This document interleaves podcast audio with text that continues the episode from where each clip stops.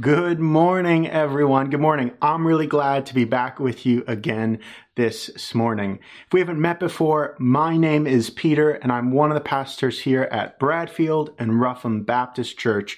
People call us BRBC, and we are a church that loves Jesus together, and we want to help other people to do the same. So, welcome to church this morning. Uh, if you missed last week, we started a new series in the book of Esther. And it's this story of all these intricate plots of how God's people live in the Persian Empire. And today we're in chapter two, and James is going to be opening that up for us. Well, I want to invite you now to take your Bibles out and turn to Esther chapter 2 this morning. And if you don't have it, it will come up on the screen as always next to me. Again, that's Esther chapter 2. I'll give you a second to turn there. Esther chapter 2. Starting in verse 1, we read these words After these things, when the anger of King Ahasuerus had abated, he remembered Vashti and what she had done, and what had been decreed against her.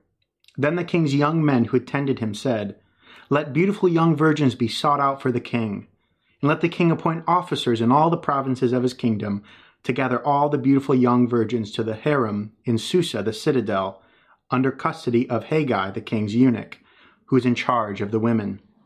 Let their cosmetics be given them, and let the young woman who pleases the king be queen instead of Vashti.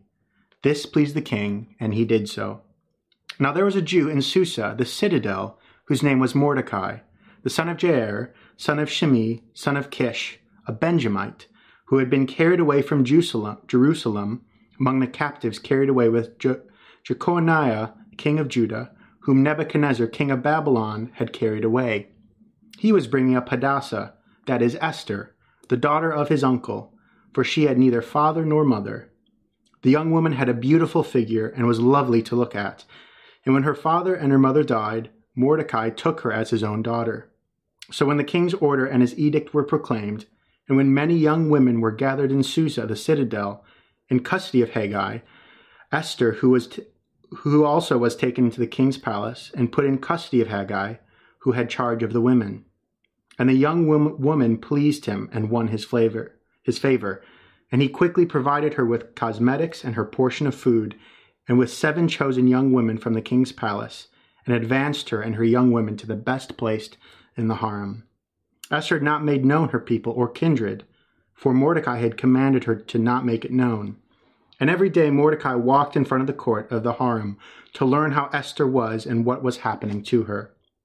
Now, when the turn came for each young woman to go into King Ahasuerus, after the, being twelve months under the regulations for the women, since this was the regular period of their beautifying, six months with oil of myrrh, and six months with spices and ointments for women. When the young woman went into the king in this way, she was given whatever she desired to take with her from the harem to the king's palace. In the evening she would go in, and in the morning she would return to the second harem in custody of Shaashgaz, the king's eunuch, who was in charge of the concubines. She would not go in to the king again unless the king delighted in her, and she was summoned by name.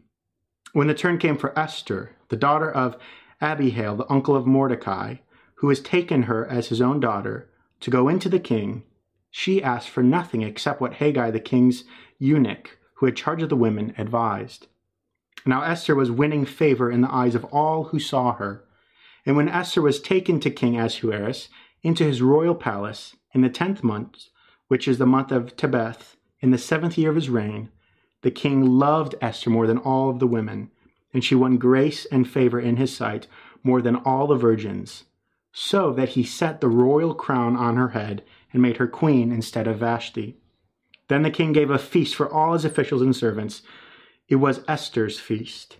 He also granted a remission of taxes to the provinces and gave gifts with royal generosity. Now, when the virgins were gathered together the second time, Mordecai was sitting at the king's gate. Esther had not made known her kindred or her people, as Mordecai had commanded her. For Esther obeyed Mordecai, just as when she brought, was brought up by him. And in those days, as Mordecai was sitting at the king's gate, Bigthan and Teresh, two of the king's eunuchs who guarded the threshold, became angry and sought to lay hands on King Ahasuerus.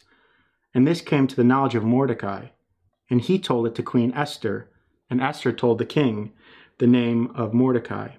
When the affair was investigated and found to be so, the men were both hanged on the gallows, and it was recorded in the book of the Chronicles in the presence of the king. Over to James. Hey, good morning, everyone. We are outside today. It's a beautiful day. Just a little bit of forewarning. It's there's going to be distractions here. I know it. Even though we're in the quiet countryside, there's going to be people going past, cars, tractors, buses, voices in the background. That's what you get with being outside. But it's lovely to be here. I love it. Okay, here's where we're going this morning. I want to ask you a question. Have you ever felt out of place before? You ever felt out of place? Maybe it was when you were on holiday and you didn't speak the language of that country. Or driving on the other side of the road, trying to understand some of the road signs that everybody else seems to get. Or what about what about have you ever been to France before and you've gone to the local bakery and wanted to order a couple of baguettes and then kind of butchered the French language with your GCSE French and failed miserably? What about feeling out of place when you've said something awkward at a formal dinner? or not knowing what cutlery you should be using? What about sitting in a meeting and having no idea what everyone else is nodding at? What about being the only person on your sports team who didn't score any points? Or what about feeling like you're the only person in the room who doesn't know how to pray like everyone else is praying? And what about feeling like you're the only person in the room who seems to see something and then you're wondering why no one else seems to get it. I mean, have you ever had those moments in your life where you feel out of place? Now, we're looking at Esther chapter 2 today, and it's all about a painfully manipulative beauty pageant. And again, the insatiable womanizer king is making his demands. And remember, this is following the brutal dismissal of Queen Vashti. But what continues to emerge in chapter 2, as in chapter 1, is the nature of this Persian Empire. How heartless it is. How hard it is to live there. It's a brutal place, and God's people are out of place here. Now, in Esther 2, we get introduced to Mordecai and Esther, key characters to the story. Now, we know they're part of this exiled, expat Jewish community, living in a place where they don't quite belong. It's a hard place to live. Their ancestral homeland is hundreds of miles away, and they are different. And what we see is the author subtly showing us in chapter 2 that there is a real distinction between the exiled community of God's people and the land that they find themselves living in. I'll say that again, it's so important for this morning. We see a real distinction between the exiled community of God's people and the land that they find themselves living in. And I want us to think about it like this because this reality is true. It's the same for the followers of Jesus. Now, I know we're not in the city of Susa, tiptoeing around a power crazy, self centered king. But we are trying to navigate this powerful and broken world.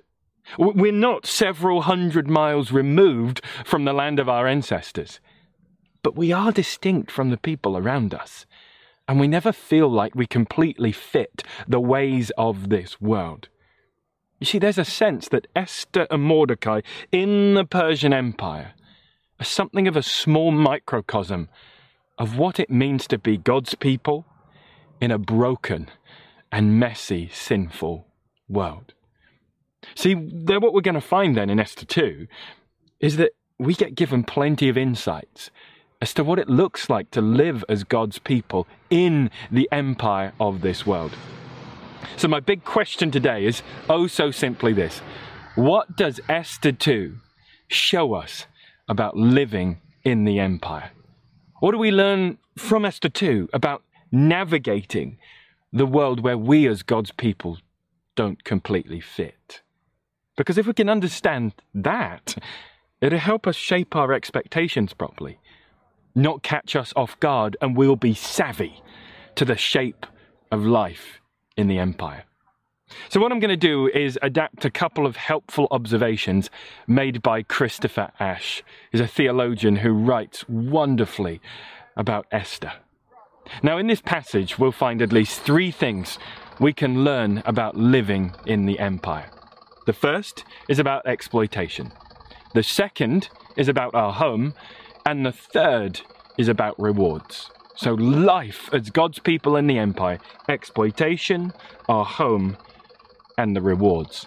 So let's dig in. You got your Bibles in Esther 2? Now remember what happened in chapter 1. The king had lost it at the party. He had burned with rage when Queen Vashti had bravely refused to be paraded in front of people. Now that the king has calmed down, he's reminiscing about what happened. Have a look in verse 1 here. And after these, these things, when the anger of King Ahasuerus had abated, he remembered Vashti and what she had done and what had been decreed against her. So the king's personal attendants now have this idea. A bright idea. Hey, King, we've got a good idea. Let's go find a new first lady for you now that we don't have Queen Vashti. Now, in verses 2, 3, and 4, they basically explain their idea. So I'll paraphrase that. Here's what they say Look, look, King, we're going to look everywhere. We'll even appoint people to look for us. And we're going to look for young, unmarried women. And we'll bring them here and they can, eh, they can join your already existing massive group of women in charge of Hegai the eunuch. Then, once they've had all the beauty treatments, you can then decide which one you like most and then voila, we have a new king and a new first lady. Another king likes this idea. To the end of verse 4, we see that he bites. So this pleased the king, and he did so. Now, there's a few things to note at this point that I think are really important. Firstly, the king already has a harem. So that means he's already got loads of women who are his. Now, you might ask, well, why on earth does he need a queen then? Obviously, it's not because he's been sleeping alone. Well, you'd be right. It's because he needs a first lady to keep up the appearances. This is the empire, after all. Second thing we need to notice here, and this is so important, is to see how brutal this empire is. You see, this is not just a beauty competition and I'll, I'll code this because I know there's could be little ears listening in here. This is a competition that involves visiting the king in the evening and leaving in the morning. I think you know what I mean. So, so this is an abuse of power where beautiful young women are, are, are removed from their homes and perhaps even their fiancés and locked up in a harem of the most powerful man in the world. Third thing we need to notice. Did you see the title or the position the way of life, the, the word eunuch crop up a couple of times here. It, we saw it in chapter 2, we've seen it in chapter 1. What does that mean? Well, a eunuch is a young man who's been castrated for the purposes here of single mindedly focusing on serving the king. It appears the empire needs a steady stream of castrated young men to serve in the king's courts. Uh, A well known ancient historian called Herodotus reports that 500 boys were taken from Babylonia and Assyria each year and castrated for service in the Persian courts. Now, author Michael Fox writes interestingly, said everyone's sexuality, not only the women's, was at the king's disposal. Can you see how brutal this empire is towards the weak? How it manipulates people. This is a brutal place. Now let's keep moving through this story because we get an introduction of some key characters. And there's an important emphasis that we'll need to store up for later in our series. Look at verses 5, 6, and 7. Now there was a Jew in Susa, the citadel, whose name was Mordecai, the son of Jair, son of Shimei, the son of Kish, a Benjaminite, who had been carried away from Jerusalem. Now notice the repetition of carried away here. Among the captives carried away were Jeconiah, king of Judah, whom Nebuchadnezzar, king of Babylon, had carried away. Verse 7. He was bringing up Hadassah, that is Esther, the daughter of his uncle, for she had neither father nor mother. The young woman had a beautiful figure and was lovely to look at, and when her father and her mother died, Mordecai took her in as his own daughter. Now, I wonder if you noticed something the author did there. Really interesting. The, the, the author made it so blindingly obvious to the reader that Mordecai and Esther are not from Persia the repetition of carried away, talking about their ancestors. It's like the author is saying, people, you need to know who these people are. They're not from around these parts. And don't miss this, reader. They are different. Now, the next verse then moves back into the story, and we're told in verse 8 that these women are gathered together, and Esther's a part of that too. But it reads that Esther was taken. I mean, it doesn't say, well, Esther thought this was a great idea. She thought she would go along and tag along with all of the other young women. And it doesn't say she decided to go, or doesn't say after a little bit of encouragement she went. No, Esther is taken here. So, so Esther ends up in the king's harem. The women are then assessed, you can read it, on how promising they were, and they were ranked accordingly. I mean, can you feel how, how merciless this is? How, how heartless and cutthroat this search process has been? But this is the empire. People exist for what they can do for the powerful. I'll repeat that. In this empire, people only exist for what they can do for the powerful. This is brutal. Anyway, Esther excels and she's put with the most promising of the young women. Now, I know there's a lot here, but let's keep following the story. Scan your eyes over verses 12, 13, and 14 in that big paragraph there. We're told about how this harem works and how this is going to pan out. There are two sections one for the women who've not had relations with the king, and another section for those who had. In the first section, they were prepared for the king, and in the second, they joined that group and changed status. In the first section, they waited in some kind of a queue for the king, and then, and in the second, they, they waited to be summoned again. I mean, these women probably spent their lives in seclusion. They couldn't marry anyone, and, and unless they were chosen to be the queen, that was their life. But then it's Esther's turn. Have a look at verse 15. And when the turn came for Esther, the daughter of Abihail, the uncle, uncle of Mordecai, who had taken her as his own daughter to go into the king, she asked for nothing except what Hegai, the king's eunuch, who had charge of the women, advised. Now Esther was winning favour in the eyes of all who saw her. And the result, what does the king think? Well, the king really, really, really likes her. Look at verse 17. The king loved Esther more than all of the women, and she won grace and favour in the sight in his sight more than all the other virgins, so that he set a royal crown on her head and made her queen instead of Vashti. I mean, the king is so pleased with this new queen that he throws another feast, but this one is for Esther. Now, I don't want us to see this as some kind of a happy ending to a ruthless selection process. This is the empire with a system that satisfies the powerful. Now, here's our first insight to being God's people in the empire, in this broken world. Here's what we find we live in a world that exploits. The first thing we learn here is that we live in a world that exploits. Now, I mean, we might want to say something along the lines of, well, hang on a second, our world is so different to what we read here. I mean, this is the Persian Empire. It's far more degrading and lopsided and hurtful than anything we might find in the systems, the powers, and the empires of our world today. I mean, these people lived thousands of years ago. Thank goodness this kind of stuff doesn't happen in the world today. We've grown out of such exploitation. Our world doesn't exploit people like this to satisfy the powerful. Well, if you thought that, you'd be so wrong. You see, our, our sinful world is utterly brutal to the weak today. The empire of our world is broken. And however hard people have tried to sort it out, we live in a world today where the weak are crushed. We can't say exploitation is just over there at some point in history. We're dealing with the same stuff that has always been. And until Jesus comes back to restore it, the life of the Persian Empire and its exploitation will be in the world today. Think about it. corruption is still rife in our world. Let's not be so naive to say that it's just in countries where tyrants rule. It's here too.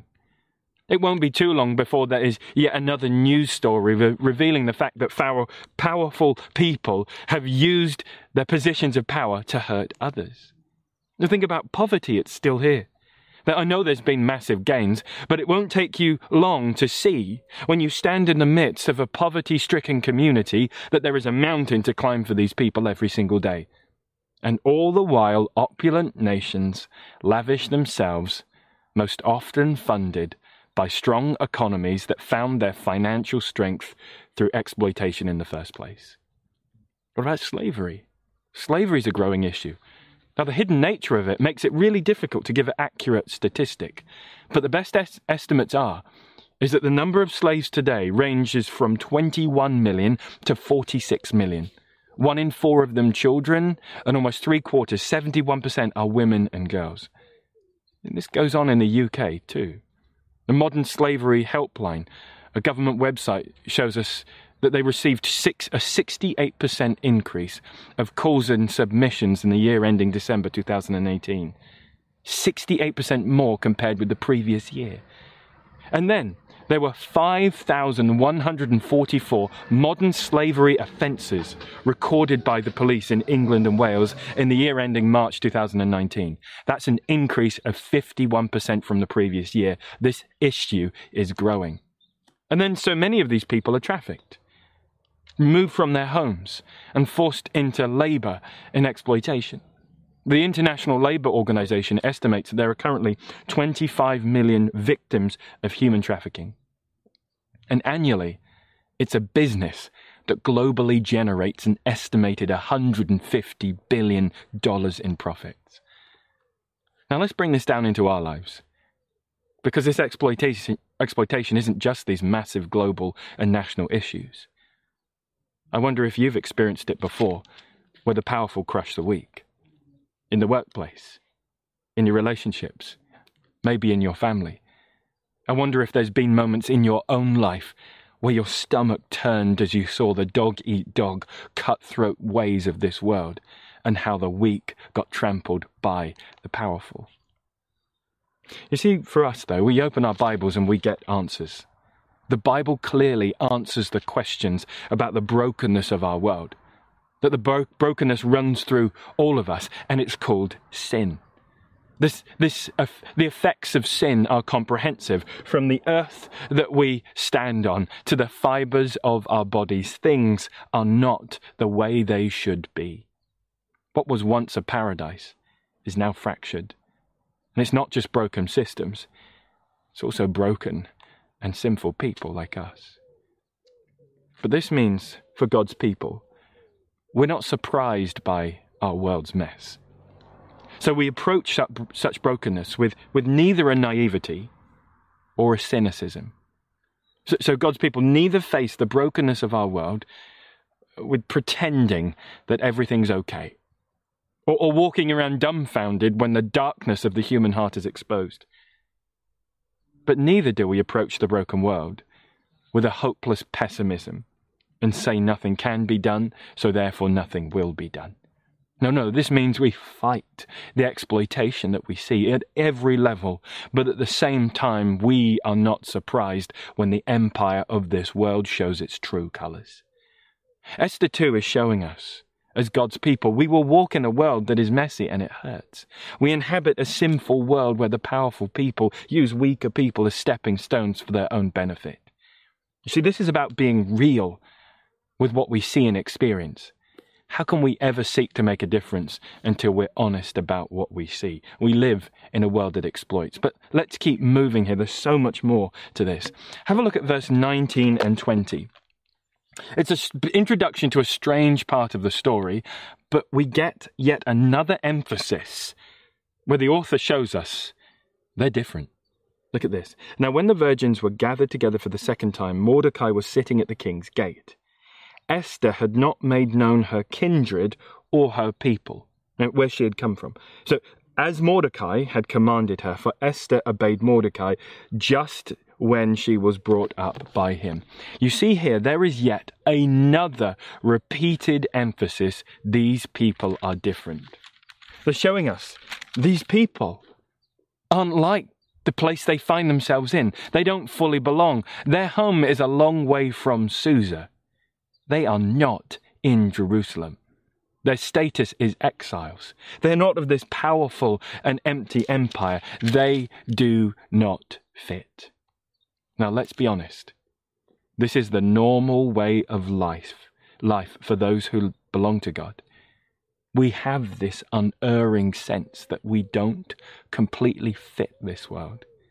That we not only long for something different, we are destined for something different we don't quite fit. This is not our eventual home. So here's the second thing we learn about life in the empire of this world as being the people of God. Secondly, we live far from home. Now, this is consistent with the New Testament teaching too. You turn to 1 Peter, and this seems to be where he's writing from. Hey, we are God's people, and we are foreigners, and we're exiles. The church in Babylon, he says. And it seems like the rest of First Peter is, is about living the way of the exile life. We're in the empire of this world, but we are not of the empire of this world. Now, the Bible shows us this that our eventual and eternal home is to be with Christ. And then our earth will be restored, it will be renewed, a sinless world. Revelation shows us that. No more tears, no more exploitation, no more injustice, no more pain. But that home is so far removed from what we see today. And so we feel far from home. So the Christian life is one that is marked with a longing for home. We have this perpetual home sickness. Have you ever felt that before? I remember when I lived in Chicago for a few years, hadn't been home in ages. And though I loved the city life, there were days where I felt out of place and I just longed to come home to eat the food I knew so well, to smell the smells, to spend time with the people, to do the Suffolk life. I missed it. I felt homesick. And that's true for so many of our BRBC family today. You're thousands of miles away from the place that you would call home. And so you know that homesickness. Romans 8, Paul writes about this in verse 23 Not only creation, but we ourselves who have the first fruits of the Spirit groan inwardly as we wait eagerly for adoption of sons, the redemption of our bodies. We will feel like the odd, out of place exiles until our eternal, earth renewed home is a present reality. This means that we are also looking forward to what's coming. Christians are the people who anticipate what's on the horizon, and we know it's going to be better. You know, Christmas seems a million miles away, but you know the anticipation that surrounds Christmas. The children tingling with excitement. I love it. The weeks leading up to it. There is this sense of expectation. The people of God, we live with an expectation. We're looking forward to what God has in store. But it also means we're different. Because we are not fully and finally home, we are different. And our future home hope means that we live differently today. What we are hoping for shapes our lives today. And th- therefore, we form a community that makes this world think you guys are different from the rest, and you have a hope set on something else. So, let's have a look at the third thing here. Not only are we seeing the exploitation of the world, not only do we feel far from home, there's something more here. Now, this camera of the story still strangely fixes on Mordecai. He's hanging out at the city gate and he hears about an assassination plot. Have a look at verse 21. In those days, as Mordecai was sitting at the king's gate, Bigthan and Teresh, two of the king's eunuchs who guarded the threshold, became angry and sought to lay hands on King Ahasuerus. So Mordecai then tells this to Esther. Esther then tells the king, and this is then found out. Have a look at verse 23. When the affair was investigated and found to be so, the men were both hanged in the gallows, and it was recorded in the book of the Chronicles in the presence of the king. Now, it seems like a weird part of the story, doesn't it? A strange inclusion because then it carries on with the rest of the main plot of Esther. I mean, why is it there? It feels maybe a little bit out of place, but I think we're being shown something. Mordecai's honest and helpful work has been overlooked and forgotten. And as theologian Christopher Ash observes, Mordecai has been left unrewarded for being something of a saviour to the king. I mean, do you see something of the irony? This near all powerful king of Persia had his life saved by an unimportant exiled Jew. And this good work is glazed over and left unrewarded. Here's the third important insight we see as life as the people of God in the empire. Thirdly, we live unrewarded. And again, this is the case for God's people today. Wherever we find ourselves, we live unrewarded. Now, I'm guessing Mordecai had read Jeremiah 29, verses 4 and 7. Jeremiah writes to the exiles and gives them some instruction on how to live. Look at this. Thus says the Lord of hosts, the God of Israel, to all of the exiles whom I have sent into exile from Jerusalem and Babylon. Build houses, live in them, plant gardens, and eat their produce. Take wives, have sons and daughters. Take wives for your sons, and give your daughters in marriage, that they may bear sons and daughters. Multiply there, and do not decrease, but seek the welfare of the city where I have sent you into exile, and pray to the Lord on its, be- on its behalf, for in its welfare you will find your welfare. Doesn't it look like that Mordecai has read exactly that and done it? He's gone after the welfare of the city he lives in, and he saved the king. But there's a lack of reward, isn't there? A lack of reward for seeking the welfare of the world, and that's true for God's people today. Now, I know the church isn't perfect. And I know there's some really messy spots. People like to point them out. But when you take a close look in history at the normal work of the average simple follower of Jesus, you will see something amazing when it comes to seeking the welfare of our world.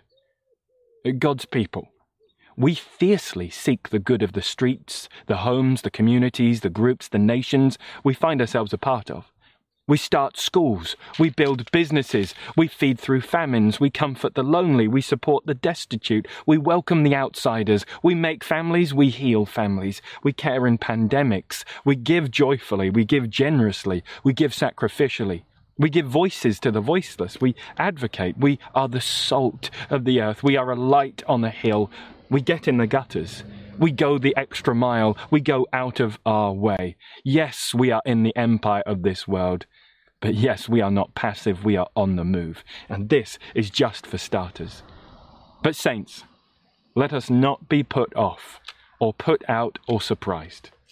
Let us not be embittered or entitled when our legacy is unnoticed and constantly unrewarded. That is simply part of the deal. Jesus shows us that. We live unrewarded lives in the seen and the unseen, in the words and the deeds of adoration and sacrifice. Life in the empire of this world is unrewarding, and it can hurt. Rejection and pain are also to be expected, but we don't stop in our single minded, life giving pursuit and proclamation of Jesus. We don't get soured by the empire's hurts. Instead, we use them. And in God's strength, we redeem what's under our noses and beyond. It doesn't matter how many metaphorical lemons we are given by the empires of this world. We, by God's grace, keep making the refreshing lemonade of the gospel. Now, you might get to this point and you think, well, hang on a second, this, this is so bleak. I mean, we're in this world that exploits. We are far from home and we live unrewarded lives. Wow, that sounds miserable. And if you're not a follower of Jesus, you might thinking, well, why be thinking, why on earth would I want to live a life like that in a world like this? Well, let me explain. The Persian Empire is empty and shallow. Its power is purely a parade. And we live in a world that's no different. It means the world we live in leaves us wanting. And with just a few moments of your thought and reflection, you are left with a longing for something better, hungry for something deeper, richer, and more meaningful, something better, beyond what this world can offer. And here's the good news that through Jesus, we can have all of that and more. You see, through the cross of Jesus, we see that Jesus counterintuitively takes on and defeats the empires, the exploitations, the hurts, and our sin. And through the resurrection, Jesus proved that he had come to make everything sad come untrue. And on top of that, he gives his exiles the concrete expectation that one day we will be home, standing in the sunshine of a renewed creation. Jesus gives us a hope and a home that the world never could. See, in Esther 2, we, we've met these two key characters, Esther and Mordecai. They are different. And we're not left guessing that. And we begin to see what life for God's people in the broken world looks like. We're in a world that exploits. We are far from home. We live unrewarded lives. But the people of God, Jesus' exiles, will one day be home. And it's that very hope that drives our lives in the empire. I remember coming back from living in the States. I hadn't been home for a few years. I can remember the feelings of being out of place in a foreign country, but I will never forget what it felt like to come home. Pulling off the A14 at Beyton and driving the final stretch home seeing the faithful oaks, the windy hedgerows, the quirky villages, the tired old pubs, the whitened wheat fields. This is home. You know, one day we will be home, but until then, we live in the empire. So may we live in the empire faithfully and wholesomely, sober minded about what exile life is like, but never ever losing the hope we have in Jesus. Well, it has been a delight to be together this morning. May we learn how to live in this world together, proclaiming the glories and goodness of Jesus together. But now, as we go, may you hear these words of assurance from Psalm 121 The Lord will keep you from all evil, He will keep your life. The Lord will keep your going out and your coming in from this time forth and forevermore. Go in peace, saints.